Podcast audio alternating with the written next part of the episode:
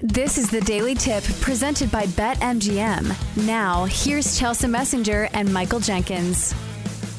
So, what we expect from the rest of the tournament, we have some live odds on who's going to win this thing. Scottie Scheffler, now your favorite at plus 275, despite not leading the way. But I'll say this about Scottie Scheffler man, is this guy consistent. Yesterday, it wasn't a you know, it wasn't a scoring fest for Scottie Scheffler. Only had three birdies, but did not have a single bogey in this round. So that kind of says to me, okay, if he can do this with only three birdies, look out because Scottie Scheffler still has some ways to be even better. But I should say the leader uh, going into the the back half, I guess, of his first round is Eric Cole. He is at five under through 14. We had a late start on the PGA Championship because of a frost delay. And so now we will have some of these guys finishing up their first round later today. We should talk a little bit about Bryson DeChambeau as well, because before it was Eric Cole,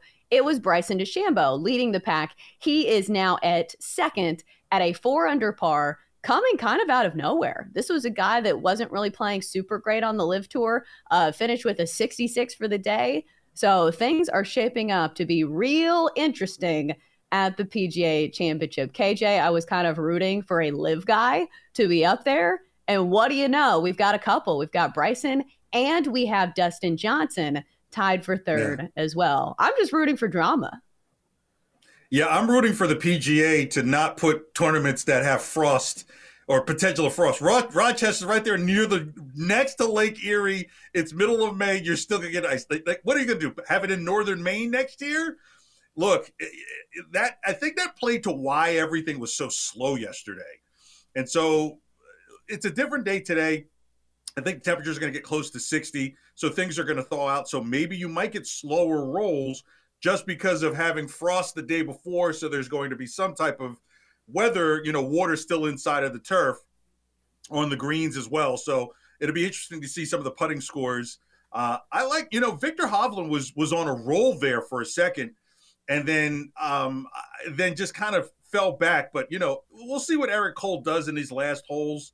But you're absolutely right to have Bryson DeChambeau, like the bad boy on the bad league, on the bad boy league, is kind of a story right there in itself. And if it continues to play out, then oh boy, you know, do, does he do a wrestling promo when he wins it? You know, what does he spray paint LIV on the USGA tournament?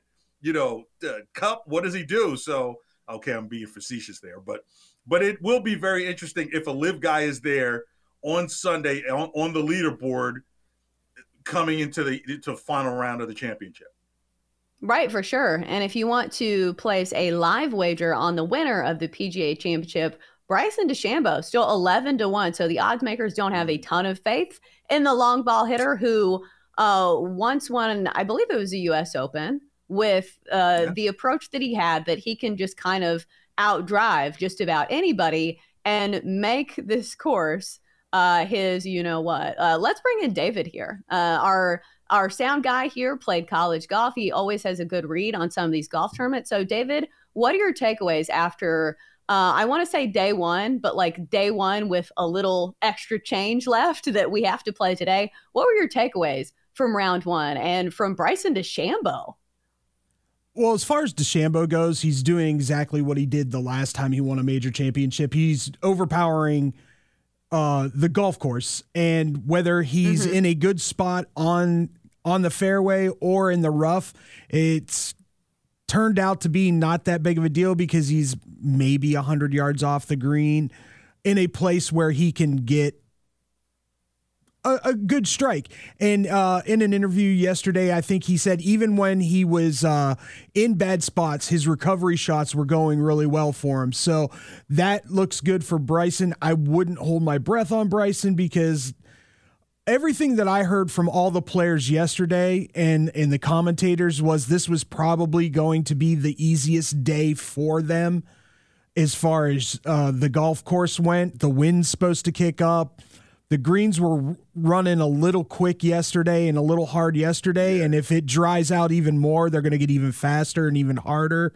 So, and if you can't hit fairways on this golf course, from what I saw in that rough yesterday, you have no chance of making that green in regulation, or you're going to have a 60 to 70 yard or foot putt for for birdie.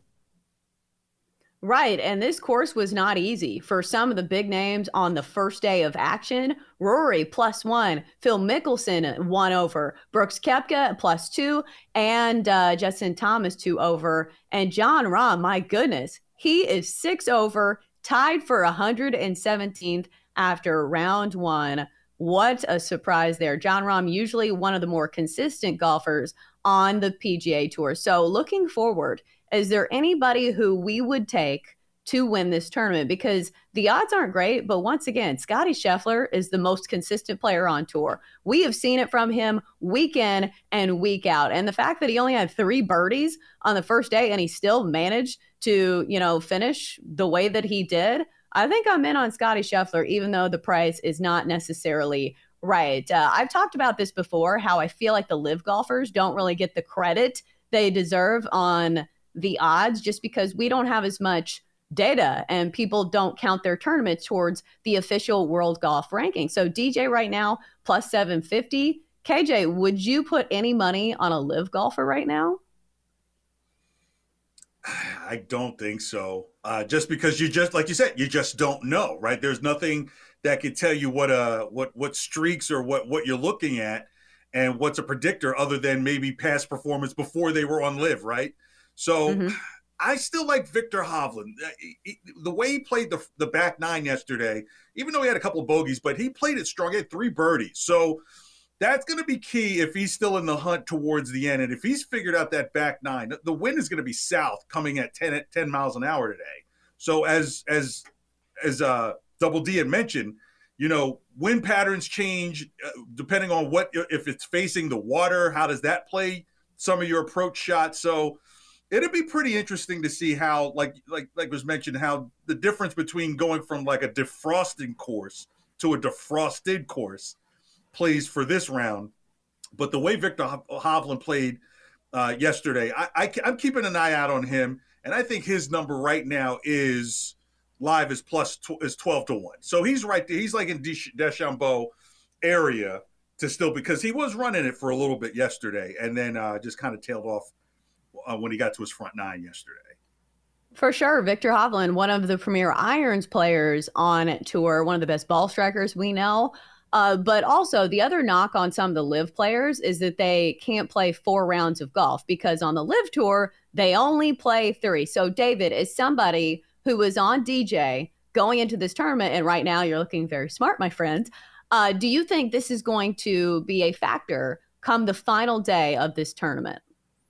I mean, you do have to look at the Masters, and it did look like Koepka got tired that fourth round, but I think DJ's a different animal. I DJ's always been that guy that when he's in contention, he gets locked in and he's ready to go. They're not that far off. It's only been what a year since they were playing four rounds, so I don't think it affects him that much. Um, I I like DJ a lot. I really do. He's been playing really well on the LIV tour. Uh, just sneakily, like maybe a dark horse. I watched Keegan Bradley yesterday. Keegan Bradley looked really, really good, and if he can maintain over the next couple days and be in contention, I think he's a guy that could sneak in and win this whole thing. Right. Looks like he had five birdies on the day, but I will say he did have a double bogey. So a little bit more up and mm. down than some of the other players uh, on the day. My other question moving forward is Do you believe in the chalk moving forward? Or are you willing to take a risk on somebody who was not at the top of the odds board going into the tournament because I'll say this about majors. It feels different heading into Sunday of a major championship as opposed to, you know, the RBC Heritage or whatever tournament. So let's go around the horn. KJ, are you willing to take a risk on somebody who's further down, not a big name? Or do you think it's one of the big names that ends up winning this? I think it's a big name or big or bigger name that wins it. I, I think because of the way the course played on day one. It's going to be like almost two different courses by time we get to Sunday. So Mhm. to make those type of adjustments, you really have to have seen a lot, done a lot, been through a lot, more so than like, oh, Scooby, what's going on? You know, like where you suddenly get the shakes come the weekend. You're like, you know, yeah, it played fast because it was like aerated with ice, you know, underneath. So, so yeah, I, I'm gonna go with one of the better, well known, more well known names to win than for an outsider. Right, because we haven't even talked about Eric Cole that much.